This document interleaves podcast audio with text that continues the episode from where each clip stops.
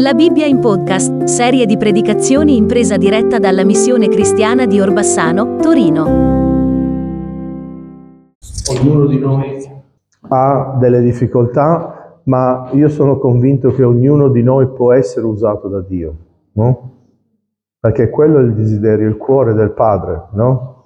Non che viviamo una vita noiosa, aspettando soltanto che Lui ritorni o che ci porti, ma noi siamo stati messi in questo mondo per una vita. Gesù chiamava in Giovanni dieci dieci che viviate una vita in abbondanza, no? Adesso l'ha detto Gesù, non l'ho detto io. Se lo avessi detto io qualcuno mi dice, oh, ma non ci credo, no? Non, non rispecchia la mia vita, ma siccome l'ha detto Gesù è vero al cento per cento. La domanda è se veramente ci credi, e la seconda domanda, se non hai una vita in abbondanza, che cosa fai? Ti adatti, no? E dici, ok, va bene, questa è la mia vita, no? Molti credono, dico, sai, Graziano, so benissimo che Dio ha una vita in abbondanza, ma mi adatto a, alla miseria, no? Cioè, ho una fame incredibile del regno, ma mi prendo due o tre patatine spirituali, no? Mi fanno calmare la fame, no? Un aperitivo, no? Non siamo chiamati per, per uno snack, una patatina spirituale. Noi siamo tutti noi chiamati a vivere la pienezza di quello che Dio ha per noi, no? Cioè, non solo la pienezza, ma l'esuberanza, no? Perché è il Gesù che c'è dentro di noi. Eh, in Marco quattro Gesù ha detto ai Suoi discepoli, li ha presi da parte perché voleva dare a loro i segreti del regno, no? Non li ha dati alle folle, li ha dati a quelli che erano veramente Suoi discepoli, no? Questa è una strategia molto importante. Molti pastori condividono i segreti del regno su internet, su Instagram, su Spotify, e sono stupiti perché le persone non le prendono, perché non è il modello di Gesù. Gesù ha dato i Suoi segreti a persone che erano in grado di gestire i Suoi segreti. Una persona che non vuole essere un discepolo di Gesù prende un segreto del regno, non solo non lo capisce, può anche sfruttarlo, può anche abusarlo e può anche usarlo in maniera sbagliata. Per quello Gesù era molto, aveva una strategia molto chiara, no? Voleva selezionare le persone che veramente erano serie sulla vita nella fede, no? E la stessa cosa che facciamo noi, molti dicono, come avete raggiunto queste cose? Avete trovato centinaia di persone aperte? No, ne abbiamo trovate poche, aperte a cambiare, e attraverso quelle persone abbiamo iniziato a cambiare le nazioni, no? Ognuno di noi è in contatto con decine di persone, no? Generalmente incontriamo nella nostra, in un anno dalle tremila alle cinquemila persone, no? Il panettiere, il meccanico, il collega, la chiesa, non la chiesa. E molte di queste persone sono chiuse al Vangelo, ma molte possono essere aperte e possono diventare discepoli del Regno. Eh, alcuni dei segreti per cui Gesù, no, o le linee guida, no, di come Gesù selezionava i Suoi discepoli. Lui cercava persone che erano alla ricerca, no? Ricordate Matteo sette sette? Cercate la giustizia, no? Coloro che chiedono gli verrà sarà dato, no? Chi bussa sarà aperto, no? Quindi Gesù cercava, non, eh, non dava i Suoi segreti a persone che non erano alla ricerca, ma si concentrava su persone che veramente erano alla ricerca, no? Quindi questo è un punto per noi, e che di, sempre dico, uh, è una perdita di tempo insegnare a qualcuno che non vuole imparare. Cioè, fai qualcos'altro, no? Vai a prenderti, vai sulla spiaggia, è molto meglio, no? Prega, fai altre cose, ma generalmente se tu cerchi di insegnare a qualcuno che non vuole imparare, non solo perdi tempo, ma rimani anche scoraggiato, no? Quindi Gesù cercava persone che erano alla ricerca. Un altro chiave è che Gesù ha detto, no, in Giovanni tre tre cinque, Per entrare nei segreti del regno, per entrare nel regno dobbiamo essere nati di nuovo, no? Cioè, nati di nuovo significa proprio un reset completo della tua vita, no? Avete sentito la mia storia? Eh, era impossibile per Gesù usare il Graziano vecchio. E molti mi dicono, sì, ma tu studiavi all'università. Sì, però la mia conoscenza, la mia intelligenza senza il filtro della croce era più un problema per Dio che un aiuto, no? Dove lo trovi nella Bibbia? Vi ricordate Paolo? Mm? Io sono niente, per, se non fosse per Cristo, niente. Tutto è spazzatura confronto alla croce, no? Non sono usabile da Dio nel modo in cui ero prima. Quindi ognuno di noi deve nascere di nuovo. La nuova nascita compone sempre di quattro fasi, una conversione completa, no? Un pentimento completo davanti a Dio. Questo è uno dei segreti per vivere nel regno e vivere continuamente in un atteggiamento di pentimento. Per questo, perché sottolineo questa cosa così banale e semplice? Perché la Chiesa oggi è completamente pervertita dal messaggio dell'ipergrazia, no? In cui pensiamo che ah, ho chiesto perdono una volta nella mia vita, basta e avanza. Posso fare qualsiasi cosa voglio, intanto già Dio mi ha perdonato trentaquattro anni fa. Cioè, è una delle cose più terribili che la Chiesa sta assimilando in questi ultimi anni e che sta distruggendo intere famiglie, matrimoni, chiese, ministeri, perché non era il messaggio di Gesù, no? In effetti Paolo dice, ha detto che adesso che avete conosciuto Gesù, non peccate per ricevere più grazia. Cioè, esattamente l'opposto, no? Cioè, non pensate che adesso che conoscete la croce avete la scappatoia per fare quello che volete, no? Cioè, la, la, la vita con Cristo, il, il messaggio di Cristo non è l'Alka-Seltz che tu prendi perché hai mangiato come, non so, puntini, puntini, puntini, no? Cioè, non utilizzate la croce come se fosse una medicina a vostro uso e consumo. Questo, la croce è costata la vita a Gesù, no? Vi, vi rendete conto? Il costo del sangue di Gesù è la cosa più cara dell'universo, no? E Dio l'ha data per noi, no? Questo dovrebbe essere uno stimolo per noi nel peccare di meno, non nel peccare di più, no? Quindi la conversione, il pentimento è la chiave. Secondo, la, la nuova nascita comporta una fede completa in Dio, no? Fiducia completa in Dio, no? Noi mettiamo la nostra vita in Dio. Perché oggi non vediamo tanti miracoli, tanti cambiamenti, trasformazione? Perché molti di noi sono prigionieri nella vita di ogni giorno. Cioè, mettono fede nelle loro abitudini e non in Cristo, no? Vi spiego meglio, no?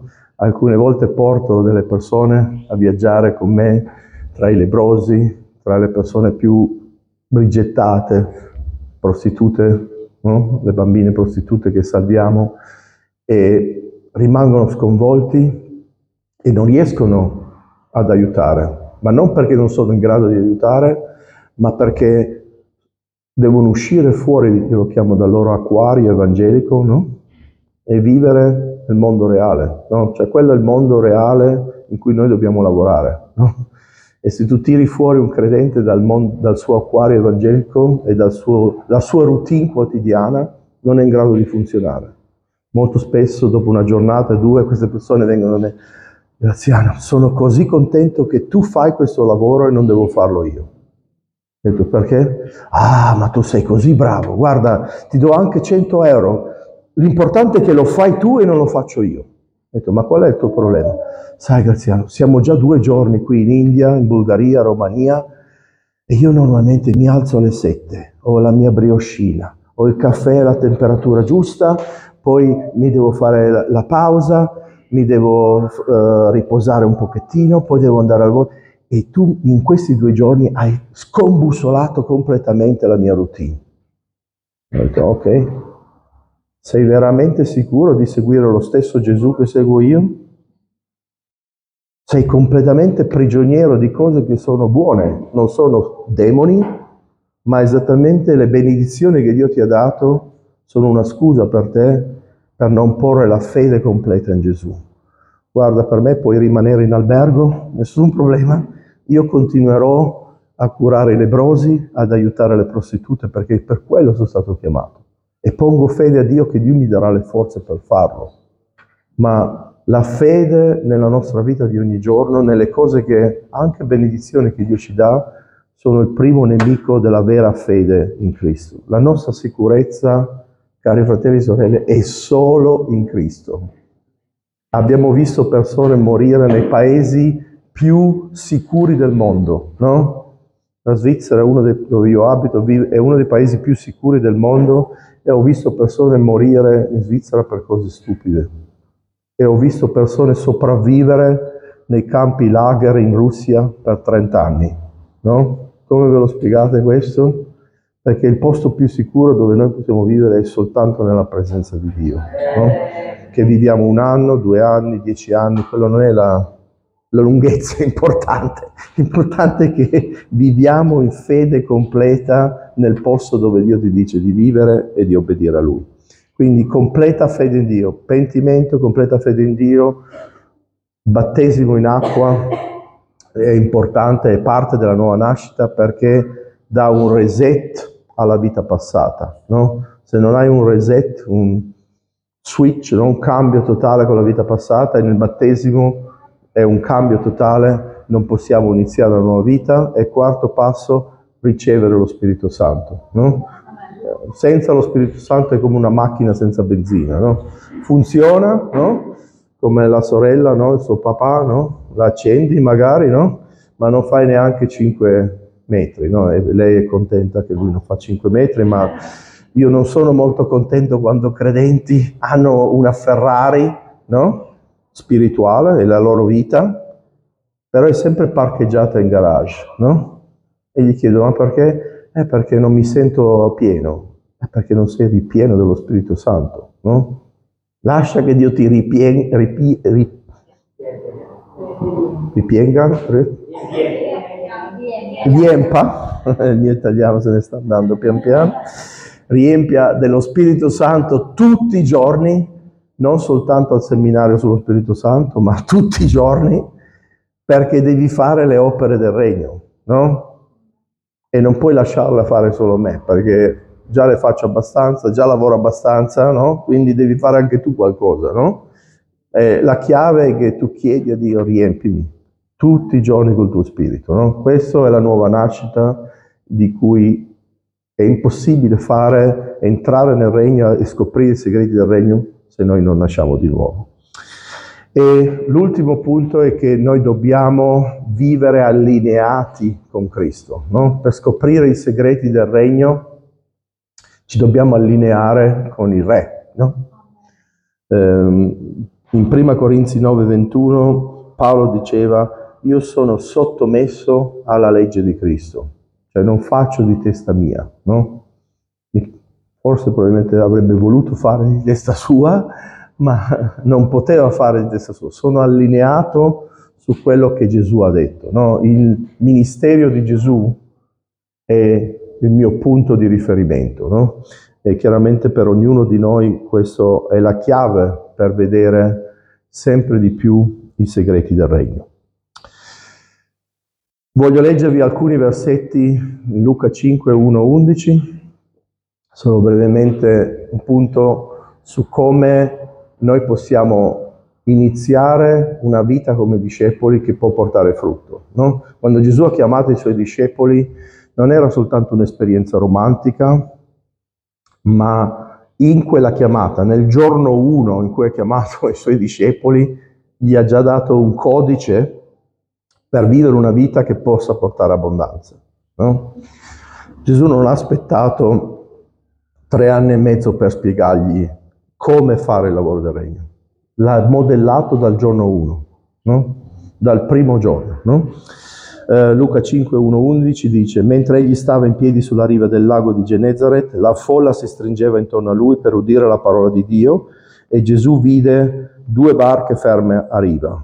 Da essi i pescatori erano smontati e lavavano le reti. Montato su una di quelle barche, che era di Simeo, Simone, lo pregò di scostarsi un poco da terra. Poi, sedutosi sulla barca, insegnava alla folla. Con me ebbe terminato di parlare, disse a Simone: prendi il largo e gettate le vostre reti per pescare. Simone rispose: maestro, tutta la notte ci siamo affaticati e non abbiamo preso nulla.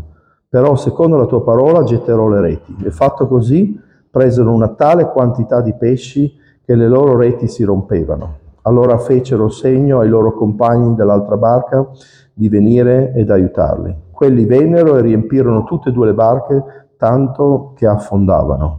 Simon Pietro, veduto ciò, si gettò ai piedi di Gesù dicendo: Signore, allontanati da me, perché sono un peccatore.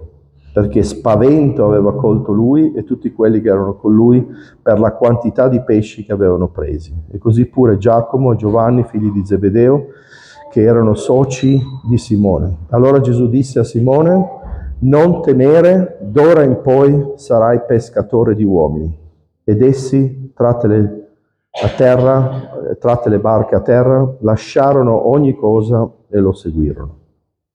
Vi ricordate questa storia? In questa storia ci sono diversi segreti per essere un discepolo, una discepola che porta frutto. Eh, nella chiamata che, Ge- che Gesù ha dato a Pietro, no? Anche potete leggere Matteo quattro diciannove, no? In cui dice: venite dietro a me, vi farò pescatori di uomini. Abbiamo i tre elementi essenziali per crescere come discepoli. Uno, no? seguire, no? è l'aspetto relazionale di seguire Gesù. Dobbiamo avere una relazione con Gesù o con chi ci discepola se vogliamo crescere. Due, è l'aspetto intenzionale, no? vi farò diventare, no? cioè non è oh, per sbaglio sono diventato discepolo, no? Cioè una volta che tu ti converti parte un, una, un inizio di trasformazione in cui tu devi dire di sì, no? Uno degli insegnamenti peggiori che ho sentito nella Chiesa è che una volta che mi converto tutto è a posto, no? Molti predicano: guarda fratello, ti converti e la tua vita sarà, tutto andrà bene, tutto sarà benedizione, tutto sarà guarigione. Non è mai scritto nella Bibbia, no? In effetti dal momento che tu ti converti inizia un processo incredibile dove Dio viene con una mano amorevole, la mano del chirurgo, e inizia a fare un'operazione a cuore aperto e in maniera intenzionale Dio inizia a guarirti, trasformarti se tu lo vuoi. Se tu non lo vuoi, Dio non è un manipolatore, non è un demone, no? che viene contro la tua volontà. Ha bisogno che tu gli dici sì e che continui a trasformarti, no? Quando io ho conosciuto Gesù avevo paura delle persone, avevo paura delle donne, avevo paura delle malattie, avevo paura dei criminali, avevo paura di altre lingue, avevo paura di uscire fuori di Torino, avevo paura degli ascensori, avevo paura degli spazi grandi, avevo paura delle persone che vivevano nella criminalità. Praticamente il novanta per cento del mio lavoro di oggi. Pensate che quel tipo di uomo era usabile da Dio? No. Qual è la differenza? È il lavoro intenzionale di trasformazione di Dio nella mia vita, nel rendermi più simile a Gesù. E il terzo punto è l'aspetto missionario: vi farò pescatori di uomini. L'obiettivo di Dio è trasformarci in persone non solo che ricevono, ma che anche moltiplicano, no? che danno. In Luca cinque vediamo alcuni aspetti che per me sono essenziali, che sono successi in questa storia, che cambiano il nostro modo di, di pensare. La prima cosa, Gesù chiede a Pietro di andare a pescare quando lui è ritornato da tutta la notte che non aveva preso una sardina, no? Cioè, Gesù a volte arriva in un, in un tempo della nostra vita che non è il tuo tempo, che non è la tempistica tua, magari la tempistica be- peggiore, no? Molte persone, no? Ieri abbiamo fatto un incontro e una persona mi ha detto, mi ha mandato un messaggio, avrei veramente voluto esserci al tuo incontro, ma il rubinetto del bagno si è rotto. Ok, proprio sei arrivato proprio nel momento sbagliato, Graziano, no? Peccato per il rubinetto. Un'altra volta una persona mi ha detto: sai Graziano, volevo venire all'incontro, ma il mio gatto ha avuto la diarrea. Ok, va bene, forse, mi, mi spiace che ogni volta che vengo c'è un tempo sbagliato, no? Eh, sai, la, è la fine delle ferie, il tempo sbagliato, no? Ognuno di noi è molto creativo, no? Nel crearsi i tempi sbagliati e nel vedere i tempi sbagliati. Gesù è arrivato a Pietro nel tempo sbagliato, gli ha detto andiamo a pescare quando i pescatori normalmente vanno a dormire, no? Cosa è successo a Gesù? Ha avuto un caos nella sua agenda? No? Ha, ha fatto un pasticcio? Pensate che abbia fatto un pasticcio che doveva venire invece sei ore prima? Io non credo. Gesù era, al, se vedete i Vangeli, era sempre al momento giusto, nel posto giusto, nella festa giusta. È arrivato a Gerusalemme sulla croce, no? Nel tempo della Passat, no? Della Pasqua. Non credo che avesse una confusione nella sua... Uh, time schedule, no? Nella sua agenda. Gesù era nei tempi giusti e il tempo giusto era esattamente nel momento in cui Pietro era arrabbiato, stanco, deluso e ha dovuto fare una decisione. Voglio farmi guidare da Gesù in quel momento o invece aspetto il giorno dopo? E probabilmente se avesse aspettato il giorno dopo non conosceremmo Pietro, no? E io mi chiedo, forse un giorno Dio ci farà vedere tutte le persone che Gesù ha chiamato e che non l'hanno seguito perché hanno detto a Gesù: sei arrivato nel tempo sbagliato, no? Quindi noi dobbiamo adattarci ai tempi di Gesù e non chiedere a Gesù di adattarsi ai nostri tempi. Tu non sei re, no? C'è solo un re, no? Quindi i tempi di Gesù sono i tempi perfetti. Il secondo passo è che Gesù ha chiesto a Pietro di gettare le reti dall'altra parte della barca. Adesso non so voi se siete pescatori, ma che differenza fa un metro? No? Getta le barca, le reti a destra invece di sinistra, sinistra a destra. Cioè, quando io parlo con i pescatori mi dicono: no, Graziano, sicuramente non peschi lì, porta la barca dall'altra parte del lago, ma non get- cioè un metro non fa la differenza, no? Un metro fa la differenza, perché in quel momento Pietro ha dovuto lasciare andare il suo orgoglio, no? Oh, io sono il professionista pescatore, no? Mio nonno, i miei zii, no? Sono cresciuti nel Polesine, no? A Rovigo, no? Vicino a Venezia, ed erano tutti pescatori, no? Quando ero piccolo andavo, no, con loro. I pescatori sono le persone più orgogliose che io abbia mai conosciuto, no? Quando tu entri sulla barca, ti guardano, ti osservano le scarpe. Le scarpe, ce le ho, appunto. Togli queste scarpe, ti siedi lì, non dici niente, non fai niente, non dai consigli. Tu qui sei ospite, no? E sei un potenziale pericolo al nostro lavoro, no? Adesso io, questi erano i miei familiari, sono andato con pescatori in India, sono andato con pescatori in Africa e tutti mi hanno detto le stesse cose, no? Quindi ho capito che i pescatori sono proprio sono una classe a parte, no? Cioè non ha niente a che vedere italiani, africani, cioè sono tutti uguali. Mi guardano nel, con gli stessi occhi, tu non capisci niente di pesca e lo sappiamo, e sappiamo che farai dei pasticci, no? Quindi il nostro compito è di tenerti a bada, no? Pietro ha dovuto rinunciare alla sua professionalità di pescatore. Provate a pensare, tutti sapevano che Gesù era un falegname, non era un pescatore, no? Quindi probabilmente Gesù sapeva lavorare il legno, aveva qualche callo sulle mani, no? E non so voi, ma se io fossi stato Pietro avrei detto: Gesù, se mi vuoi dire come fare il legno, mettere a posto il legno va bene, ma a pescare ci penso io. Tu pensa a fare le sedie e i tavoli, no? Sicuramente ognuno, qualcuno di noi avrebbe detto questo a Gesù. Non so voi, io l'avrei detto a Gesù. Se Gesù fosse salito sulla mia barca, perché Gesù a quel momento lì nessuno lo conosceva come il Salvatore, il Signore, il Guaritore. Prova a pensare che qualcuno che non capisce di computer, e eh no, tu capisci di computer, viene a dire, ma fai così, no? Mia moglie non è molto brava con i computer, a volte mi dai consigli, ma l'hai acceso? Sì, forse, consigli. Però, grazie cara, del consiglio. Almeno quello, no? Cioè, non tanto, ma, ma sei sicuro? Devi schiacciare on, no? Okay. Eh, perché è stato così importante? Perché l'orgoglio è uno dei problemi più grandi che impedisce a un discepolo di diventare un vero discepolo. Se tu non vuoi farti guidare da Gesù a fare delle cose che sono anche banali, che sem- ti sembrano stupide, che ti sembrano insignificanti, Dio non potrà usarti per le grandi cose, no? Molte persone vengono da me, sai Graziano, io vorrei fare le cose che fai tu. E ho detto, ok, inizia a aiutare i tuoi vicini. No, no, no, no, cose altre cose, no? Io vorrei predicare davanti a trecento persone, no? Ok, prenditi cura degli ucraini, ne abbiamo fin troppi, non riusciamo più a gestirli qua a Torino, no?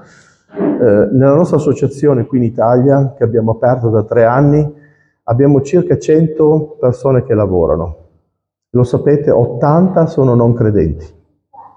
Su cento, ottanta sono non credenti. E il mio vicepresidente mi, ogni settimana mi chiama e dice, Graziano, fai qualcosa. E cosa devo fare? Come mai i credenti non vogliono servire? Ho detto, non lo... cioè, non so benissimo cosa gira nella loro testa, però so benissimo che i credenti sono troppo spirituali per toccare le persone malate. Si sentono troppo superiori al mondo che sta alla deriva. Non vogliono parlare con qualcuno che ha problemi sessuali. Ah, no, no, sai fratello, io devo fare l'adorazione, no? Io devo lodare. Sono troppo impegnati nei cieli e non capiscono come portare i cieli sulla terra. No? Cari amici, vi ricordate Matteo sedici? Gesù ha messo la Chiesa alle porte dell'inferno, non alle porte del paradiso. Pensate che sia un caso che Gesù ha detto questo? Cioè, se l'avesse messa alle porte del paradiso, io canterei, ballerei, predicherei, farei un sacco di studi di greco-ebraico, no? Ma siccome Gesù ha messo la Chiesa alle porte dell'inferno, cioè è proprio vicino alle porte dell'inferno, il mio predicare, adorare, lavorare deve essere vicino a quella gente che muore, no? E guardate il telegiornale le ultime due settimane, i media, mi sembra che ci sia abbastanza inferno, no? In Italia si è scatenato l'inferno, l'inferno dell'abuso sessuale. Uomini e donne vengono uccise per stupidaggini, no? A me mi, sem- mi puzza tanto di inferno qui, no? Chi pensate che Dio voglia usare? Non guardate me, guardatevi allo specchio, no? Io faccio il mio lavoro, ma la persona più vicina a Gesù che il tuo vicino conoscerà sarai tu, no? Non sono io, no? A me non mi conosce, conosce te, conosce te, conosce te, no? Qual è il problema? Il mio orgoglio. No? Ah, non voglio farlo qui, lo vorrei fare in un posto perfetto dove tutte le circostanze sono perfette, non ci sarà mai. Un altro punto, a un certo punto, cosa è successo? Da non avere neanche una sardina, hanno iniziato a pescare sempre più pesci, sempre più pesci, sempre più pesci e... La barca ha iniziato a riempirsi, due barche si sono riempite e hanno iniziato ad andare a fondo. No? Adesso io non so perché Gesù fa le cose, non, non riesco a capire perché non ci sia il pulsante del volume, no? Delle benedizioni. No? Cioè, a volte vorremmo regolare le benedizioni da Dio nel modo che vada perfetto per me. No? E io posso immaginare le emozioni di Pietro.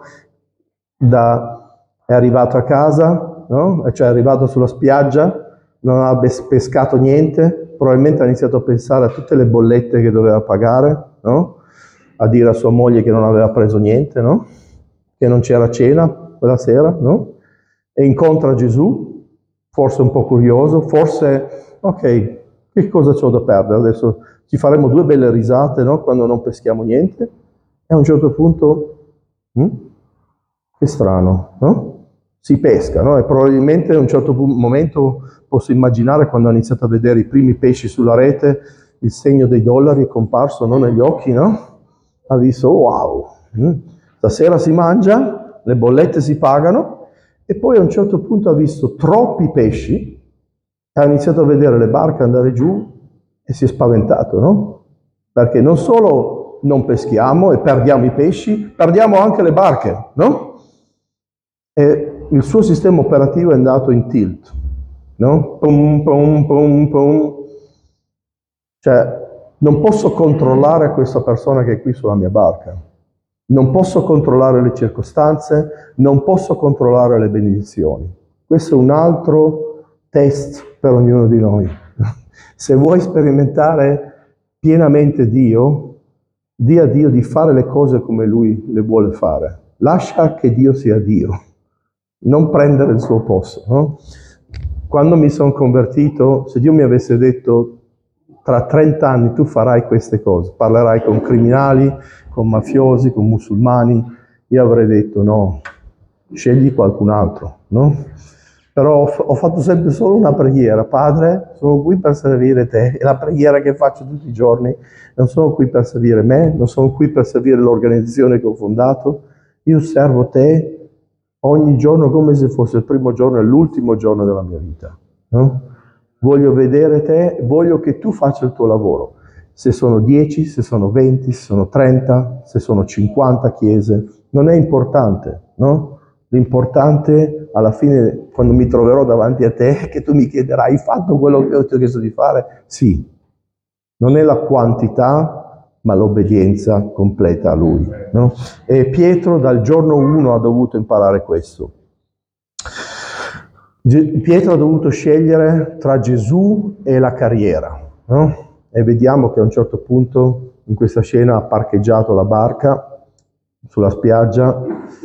Adesso questa è una cosa molto importante, perché Dio può servi- usarti, usarsi di te anche se lavori, non devi lasciare il tuo lavoro, ma non è il tuo lavoro che detta le condizioni di servire Dio, no? Molte persone che aiutiamo mi dicono: sai fratello, io non posso servire Gesù come fai tu, ma un giorno sarò in pensione. E io me ne segno questi nomi, no? Voi pensate, sono gli unici nomi che segno, no? Non i nomi dei miliardari che mi promettono milioni per il nostro lavoro e non mi danno neanche un centesimo, quelli non sono importanti. Io mi segno i nomi dei poveri che devo aiutare e mi segno i nomi dei pensionati, o dei futuri pensionati, no? Che mi dicono: un giorno serviremo Gesù, no? E li controllo, no? Con WhatsApp e dico: ok, wow, quando è che sei in pensione? No? Ancora tre mesi, due mesi, un mese, countdown, no? Conto alla rovescia e poi: fratello, sono in pensione, grazie Signore, gioisco con te, ti offro una pizza, sei pronto? Andiamo, no? Mi hai detto che aspettavi di andare in pensione. Voi ridete, ma io sono molto deluso dai futuri pensionati o dai pensionati, perché praticamente quasi tutti sono troppo impegnati quando sono in pensione per servire Dio, no? Mi dicono: no, pensavo di fare qualcosa, ho sempre detto, e da quando avevo vent'anni che dirò: servirò Dio quando sarò in pensione, ma adesso che sono in pensione non sono in grado di più. E lo so perché... Hai, hai sbagliato, non hai letto Luca cinque, non hai capito che servire Dio è uno stile di vita, non è un'attività dopo lavoro, non è il ritrovo eh, post lavoro, non è il club, eh, Juventus Club o il Milan Club, è uno stile di vita. Tu scegli oggi di servire Dio. Non poni le tue esigenze, i problemi personali a quello che Dio vuol fare. Tu, nel tuo posto di lavoro, la macchinetta del caffè dove tu lavori è un luogo di ministero, no? È il tuo ufficio del regno, no? Eh? Cosa stai dicendo? È il posto dove le persone bestemmiano e parlano male, parlano delle donne, parlano di cose strane, della politica. perfetto, è il luogo perfetto dove ci sono tenebre e tu puoi portare luce, no? E inizia oggi, no? Nella, davanti alla macchinetta del caffè, no? Il, la tua missione inizia lì, no? E Pietro ha dovuto scegliere da due sistemi di pensiero, no? E ha scelto di servire Gesù. La cosa interessante, se leggete in Giovanni ventuno, dopo che Pietro ha rinnegato Gesù, qual è la prima cosa che ha fatto? È andato a prendere la barca. Va bene, ritorniamo, il vecchio business, no? Gesù mi ha deluso, eh, non voglio più fare, faccio quello che facevo prima. E per la sua misericordia Gesù era lì sulla spiaggia, no? Ha iniziato a preparare la colazione, no? eh, ha, ha acceso un fuoco, no? Quella parola del focolaio che trovate in Giovanni ventuno, la trovate in un'altra parte della Bibbia solo, ed era il focolaio davanti al quale Pietro aveva rinnegato Gesù, no? Quindi Gesù ha ricreato la stessa situazione in cui l'aveva chiamato e in cui Pietro l'aveva rinnegato, no? Perché ha fatto una cosa così? Per ricordargli, per riconciliarlo, restaurarlo e guarirlo dai suoi errori e ricordargli il mandato che lui aveva per lui. E il buon Pietro è quello che amo di questa figura, di questo uomo. Un giorno in cielo io avrà, avrò un po' di domande su di lui, no? Perché sono molto curioso, no? Sul, su, sulle sue atteggiamenti, tutto, no? Ma la cosa bella di questo uomo è che faceva eh, grandi errori, ma anche era umile da riconoscerli, no? E in quel momento lui si è gettato verso Gesù, l'unico dei discepoli, no? Si è gettato verso Gesù e ha riconosciuto che non era in grado di amarlo e seguirlo come lui voleva. Finisco ancora con un paio di punti, grazie per la vostra pazienza, so che sono lunghissimo, spero che mi riuscite a seguire un po'.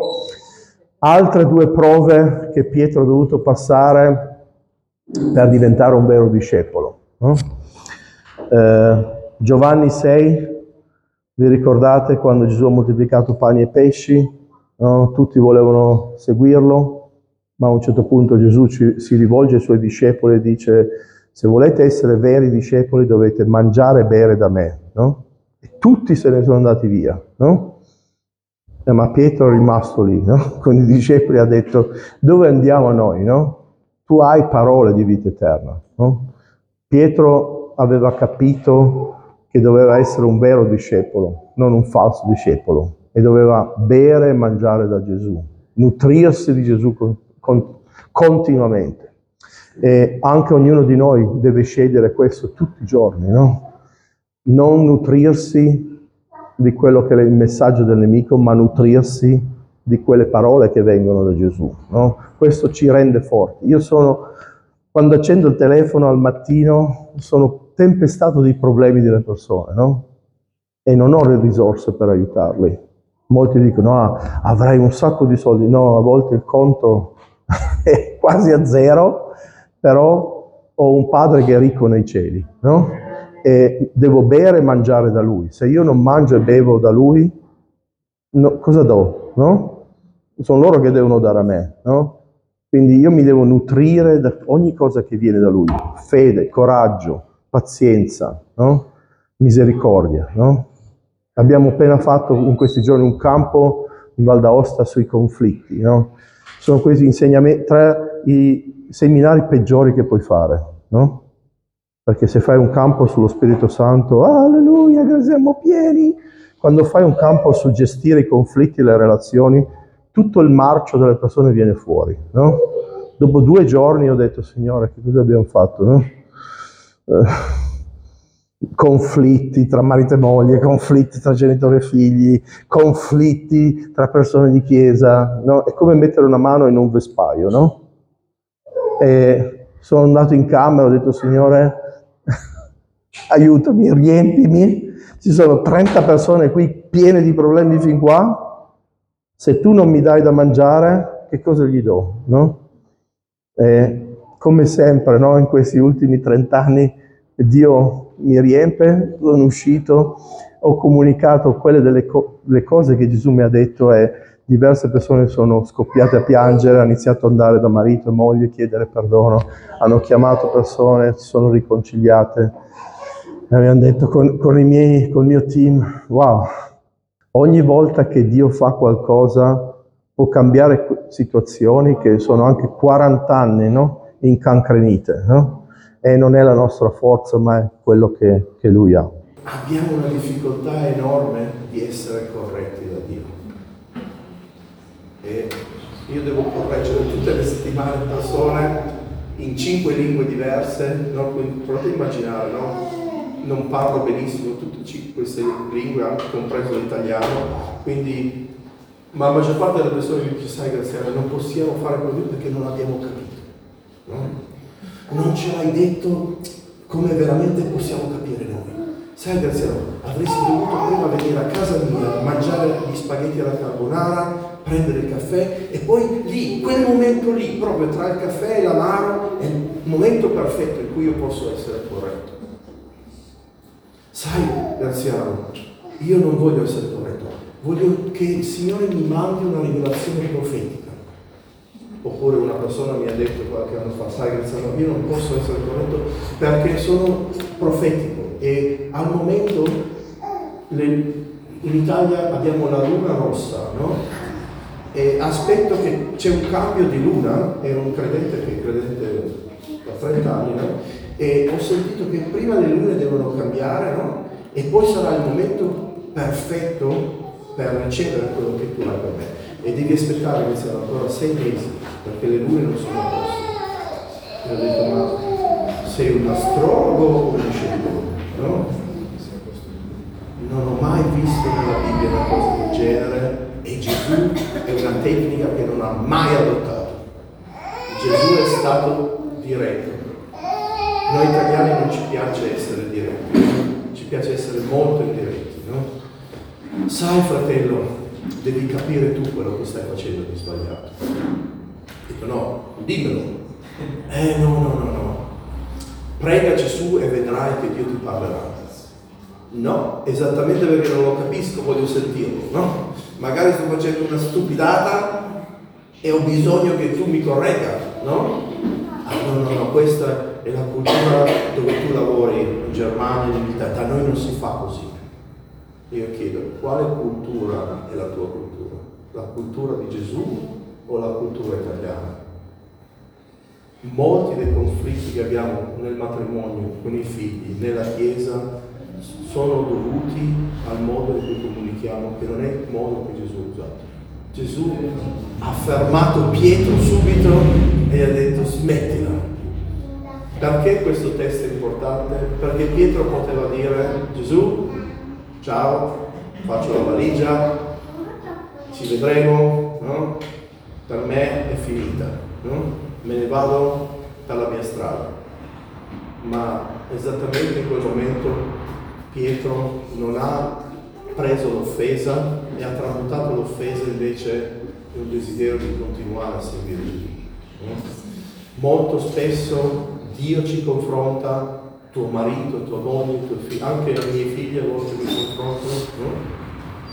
E noi dobbiamo portare queste offese davanti a Dio e dire, Padre, che cos'è che tu mi vuoi dire, no? Magari questo fratello non l'ha detto nel modo adeguato, magari non era il tempo adeguato, magari non era il modo adeguato, ma se c'è qualcosa di cui tu vuoi fare nella mia vita, fallo oggi, no? Non mi lasciare in questa situazione, no? Voglio vedere la mia vita trasformata completamente da te. Avete ascoltato La Bibbia in podcast, serie di predicazioni in presa diretta dalla Missione Cristiana di Orbassano, Torino. Se desiderate contattarci, potete scrivere all'indirizzo mail missionecristianatorino chiocciola gmail punto com.